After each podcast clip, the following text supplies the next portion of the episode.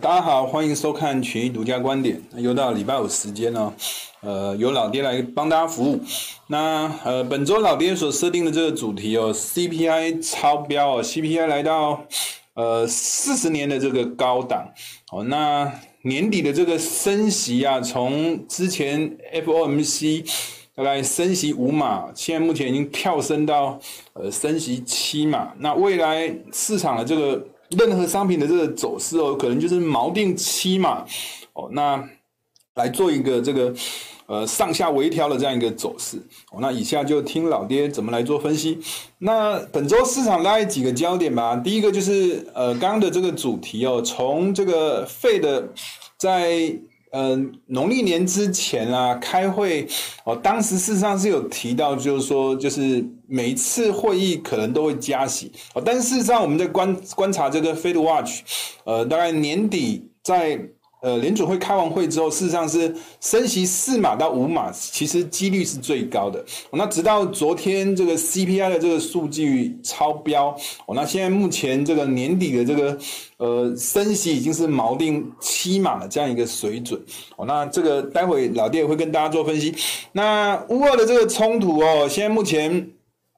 各方的这个利益其实还是纠葛不断啦。那老爹还是认定仗是不会打的哦，那这个仗到底打不打或怎么打哦？那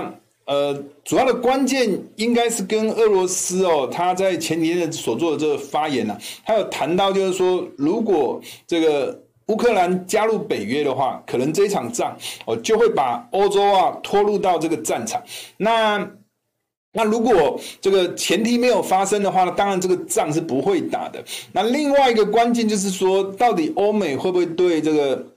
俄罗斯进行制裁？那现在美国的这个参议院啊，正在对这个制裁这个内容啊，在进行这个讨论。那其实共和党跟民主党对于这个俄罗斯的这个制裁的这个内容，其实现在目前还是僵持不下的哦。那欧洲应该是看美国的这个态度，基本上针对不管是北溪2号的这个制裁啊，或者是现在民主党跟共和党可能在有关这个俄罗斯的这个银行业的这个相关的这个制裁，还是有一些意见。那基本上欧洲应该是会跟随着这个美国的这个态度哦，那可能在制裁这一块就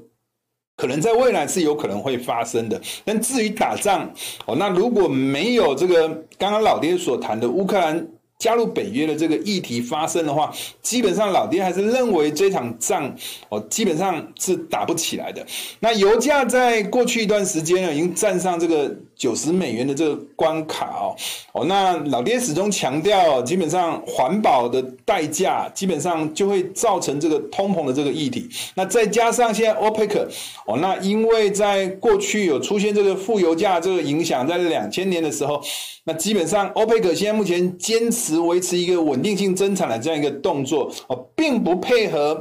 美国哦这个在做一个增产的动作来压低油价哦，所以在这种情况底下，油价应该还是维持一个相对比较强势的这个走势。那另外一个市场在经济数据的这个部分哦，除了本周的这个 CPI 数据，那之前当然有这个比较弱的这个 ADP 的这个数据哦，再加上月初的这个比较强的这个非农的这个就业数据，往往啊这个就业数据哦，它所代表的是一个这个到底这个通膨底下会不会产生一个停滞性的这个风险哦。那之前 ADP 的这个数据哦，一度来到这个-30万哦，那带来了这个市场上面对于停滞的这样一个阴影哦。那随着这个比较强的这个非农就业数据，把这个阴影啊一定程度就消除了哦。那这个也带动了这个之前的这个股市啊，从一个比较弱哦，进行一个比较反弹性的这个走势。那另外一个市场这个焦点就是有关美日哦，针对川普时代的这个钢铁相关的这个关税啊，哦，达成这个暂时取消的这样一个协议。那往往啊，这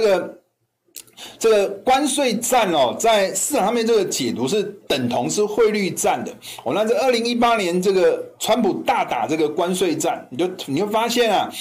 科关税科几趴，人民币就跟着贬几趴。哦，基本上如果打关税战，美元会升值，非美货币会贬值。那如果不打关税战，那当然行情可能就会往一个比较相反这个方向来做运作。美元可能在短线可能就会有偏弱这样一个风险。哪怕是这个现在目前这个升息的这个议题啊，盛嚣尘上，但你会发现美元就没有办法跟着往上再做互动。那1月份的这个 CPI 的这个数据来到 7.5%， 创40年的这个新高。那这一次的这个数据跟年底前啊，就是农历年前这个 FOMC 的这个会议啊，原本市场预期年底可能升息3码，那开完会之后变成是升息5码。那这一次 CPI 的这个数据，从原本是升息5码，在公布数据之后啊，变成是升息7码。那当中啊，除了数字上3变5、5变7这个最大的差别之外，老爹看到了另外一个比较有趣的这个现象啊，就是之前啊，在这个联准会 FOMC 啊开完会，其实是讲说每一次会议可能都会加息，所以那时候市场预期可能是会升息7码，但是这个数字很大嘛，所以很多联准会官员都纷纷出来灭火。那这一次呢，这一次不一样，这一次 CPI 的这个数据公布出来，这个升息的这个持续的在做一个加码的这个动作，但是联准会的这个官员啊，非但没有灭火，反而还是提油上阵。那包括布拉德啊等等这些联准会这个官员啊，都认同现在目前啊这个加息的这个速度都要战嘎，就要往一个比较快速的这个速度去做发展，甚至啊，这个可能一次加息2码50个基点的这样一个说法都已经变成是一个主流的这样一个说法。现在目前3月份升息2码的这个几率啊，已经从3成直接跳升到9成。那可以看得出来这个升息的这个速度啊，或者紧缩的这个速度是越来越快了。那最后当然老爹会跟大家谈一谈，过去例行跟大家谈到一些关键图表的一些相关的这个走势来做分析。那现在目前啊，随着货币市场在做一个紧缩，你会发现啊，这个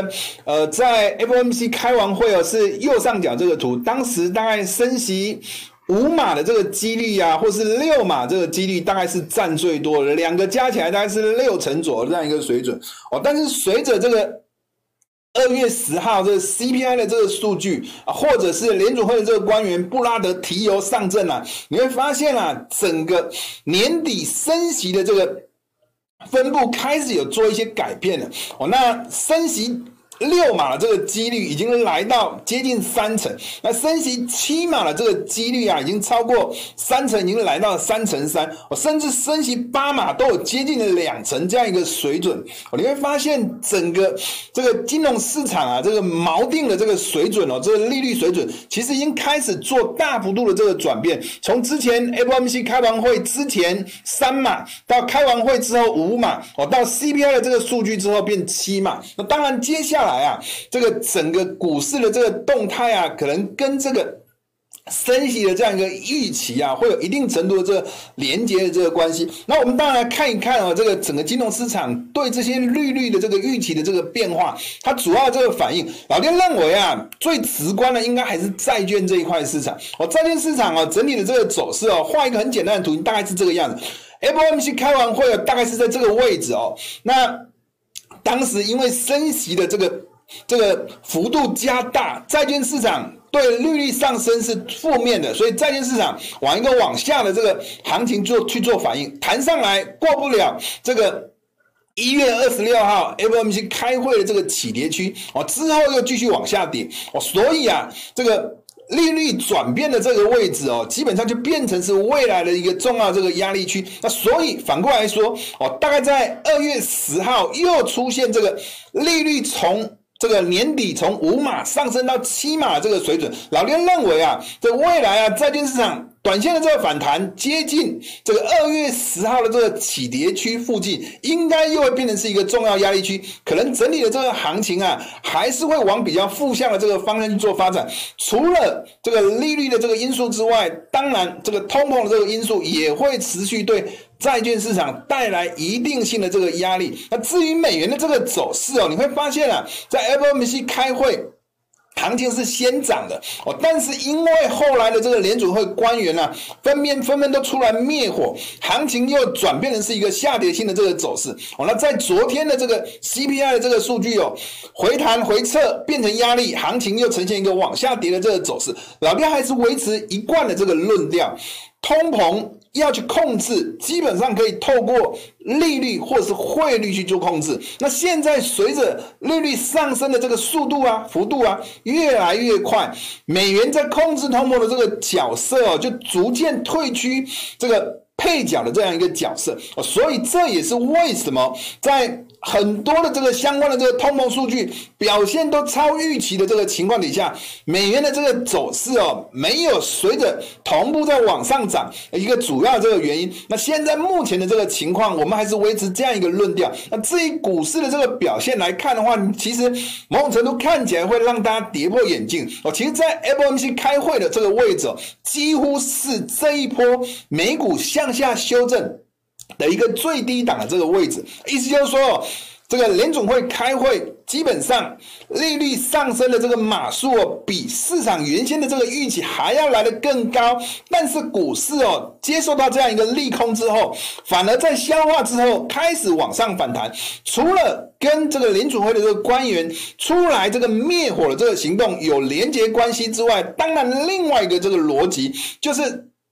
现在目前升息的这样一个举动，主要就是要去控制通膨，所以接下来大家就要去想一想，那到底升息去控制通膨是好事还是坏事？那至少从股市的这个下面来看的话，短线所表现出来的，并没有如大家所想象的那么的不好。那结构上其实看起来是有逐渐在做一个回稳转强的这样一个动作。那短线，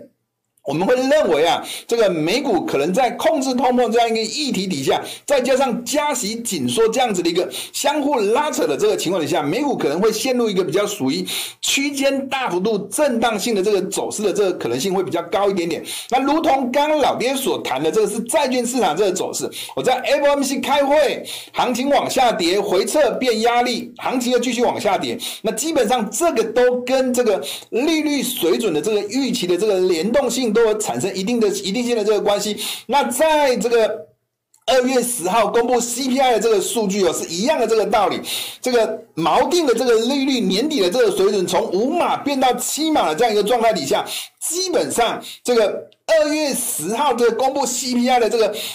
债券市场10年债这个起跌区，未来可能就会变成是一个重要的这个压力区。反弹，我们还是会认为债券市场还是要朝一个比较偏空的这个角度哦去做思考。那过去老爹也跟大家谈过很多这个打击通膨的这个方法哦。那当然，打击通膨的方法最直接就是把原物料的这个价格啊，直接把它打下来。那通常啊，这种要采取一些比较非常规的这个手段，但是我们会发现呢，从乌俄的这些相关的这个拜登的这个手法看起来啊，油价没有跌，反而是涨了，看起来是不成功的。那如果在这个方向是不成功的，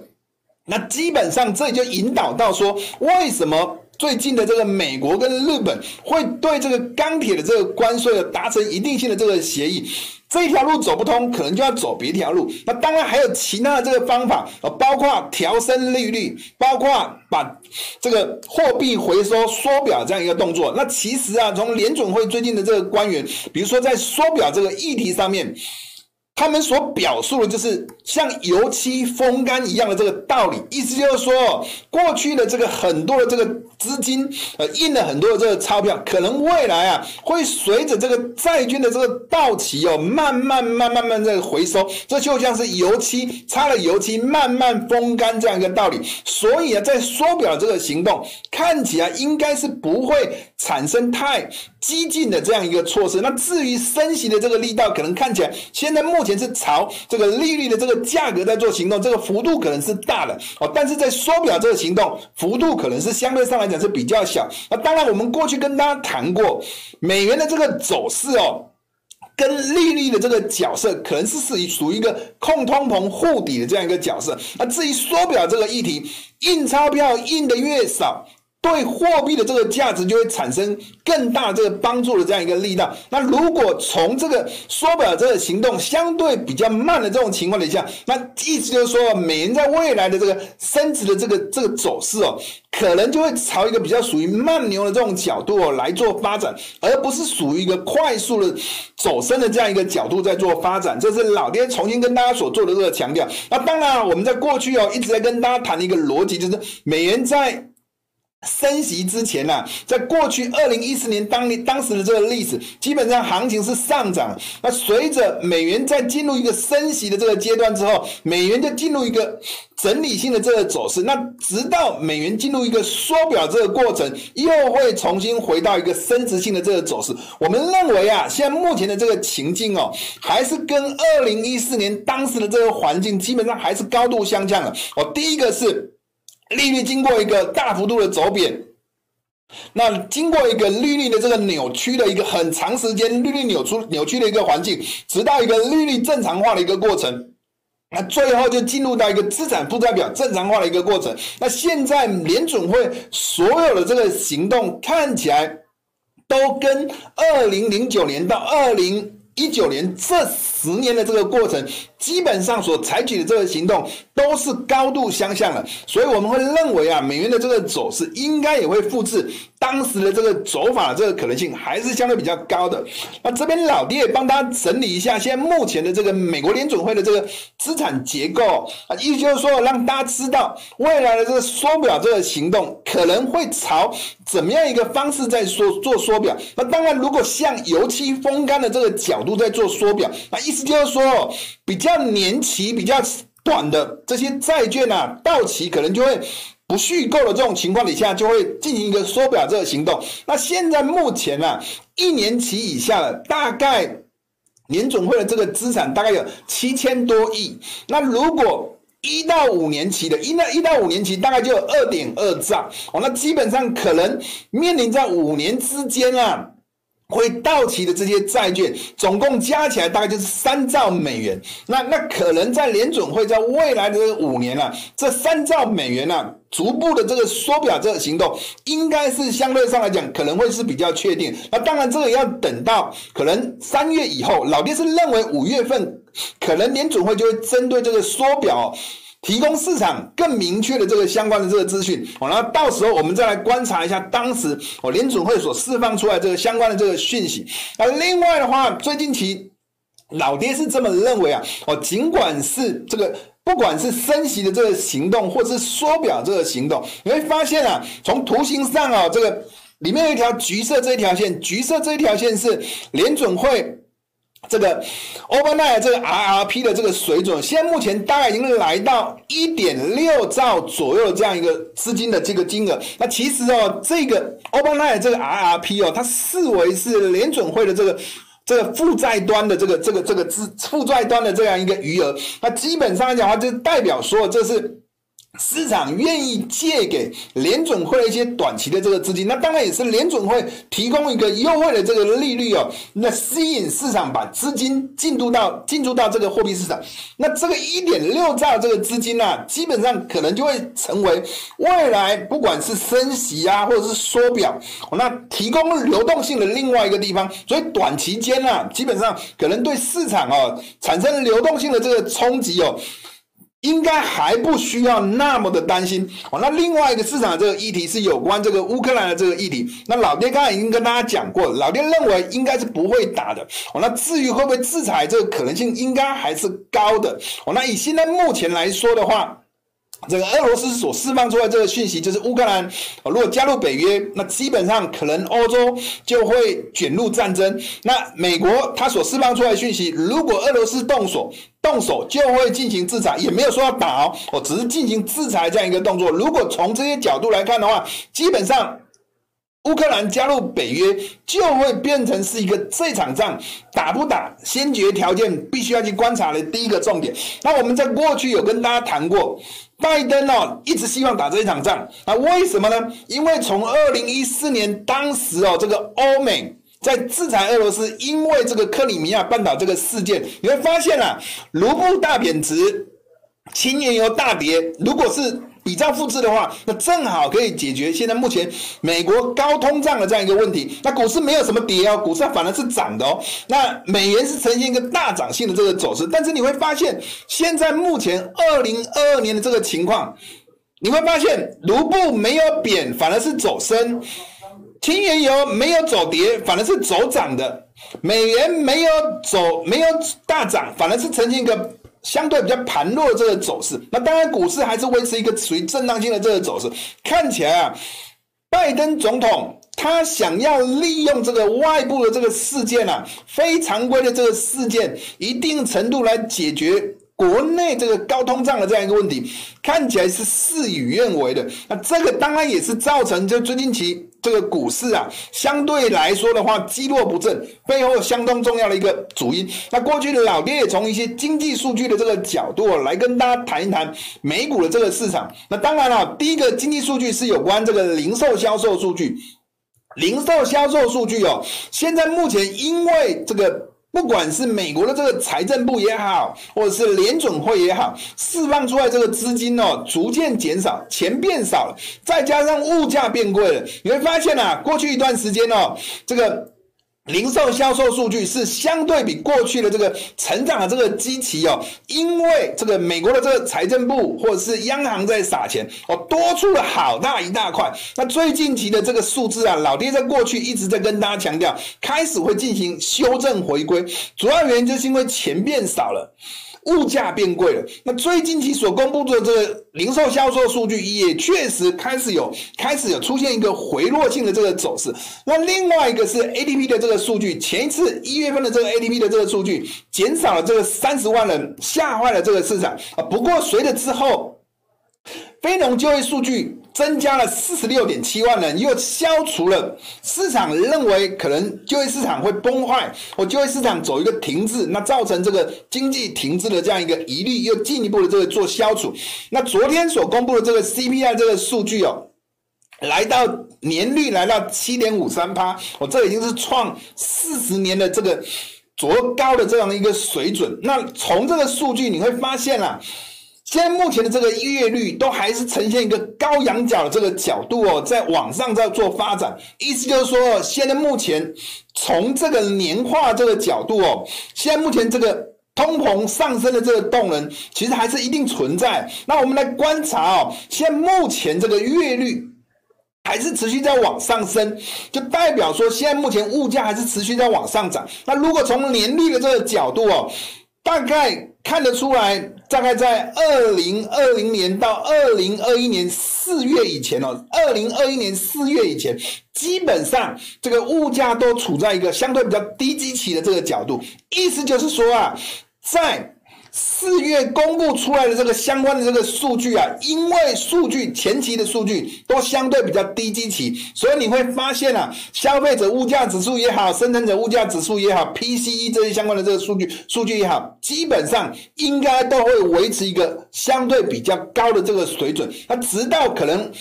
4月以后的这个数据，可能是要等到6月公布数据，公布5月的这个数据，基本上啊，这个通膨的这个数据啊，就会逐渐做缓和了。那当然，这一定程度也都跟低基期的这个角度哦，是有一定程度的这个连接关系。那最后，我们来跟大家谈一谈这个，快速的浏览一下这个关键的这个相关的这个图表结构上。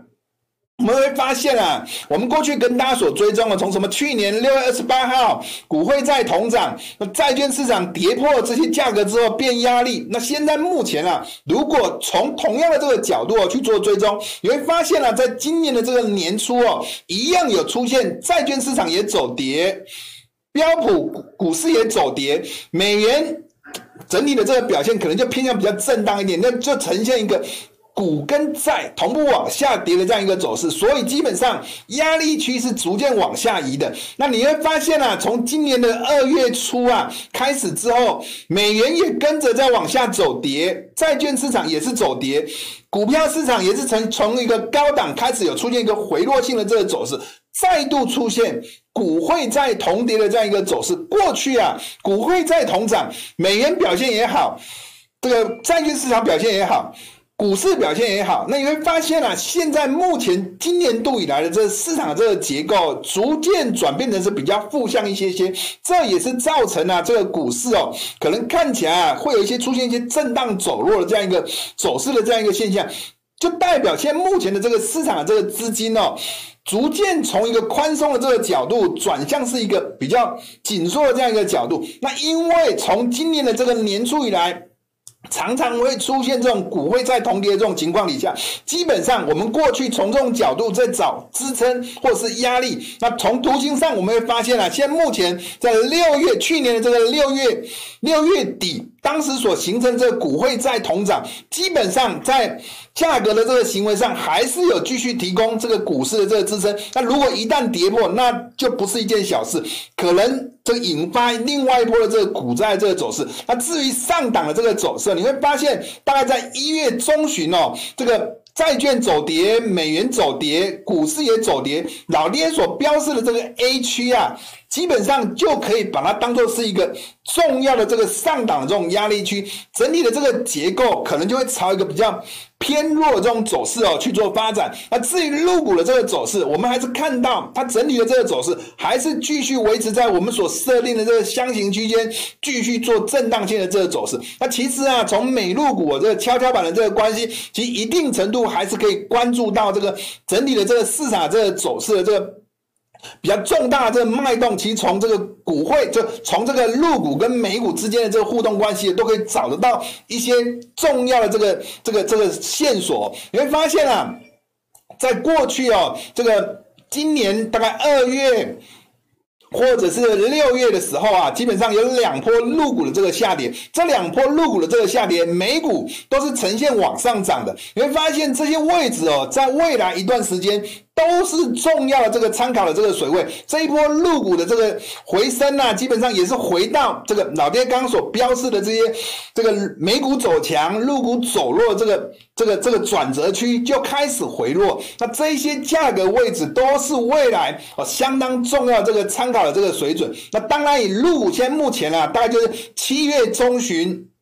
这个美股走强，陆股走跌，可以视为是一个重要这个压力区。那去年的这个9月、8月底，陆股走强，美股走弱，可以视为是一个重要这个支撑区。直到这两个水平区域附近被穿破，才有可能会引发出上涨的这个行情，或是下跌的这个行情。那当然，以美股的这个角度也是一样的这个道理。离现在目前最近的，大概就是6月的时候，这个陆股走跌，美股走强的这个转折区。这一波的这个行情的这个修正也是差不多来到这个水平附近，行情就止稳。那如果一旦这个位置被跌破的话，可能就会进一步的去回测今年2月初当时陆股走跌、美股走强啊，当时的这个转折区。那基本上这是周线图哦，光是一段的这样一个跌幅，可能就是会吓死人的哦。那这个也是值得大家去做关注的。那从日线图的这个角度，我们会发现最近期的这个陆股哦，不管是人行降息也好，或是采取一些这个财政扩张的这样一个动作，都没有办法去刺激陆股出现一个比较明显的这个转强这个走势。我们从今年年初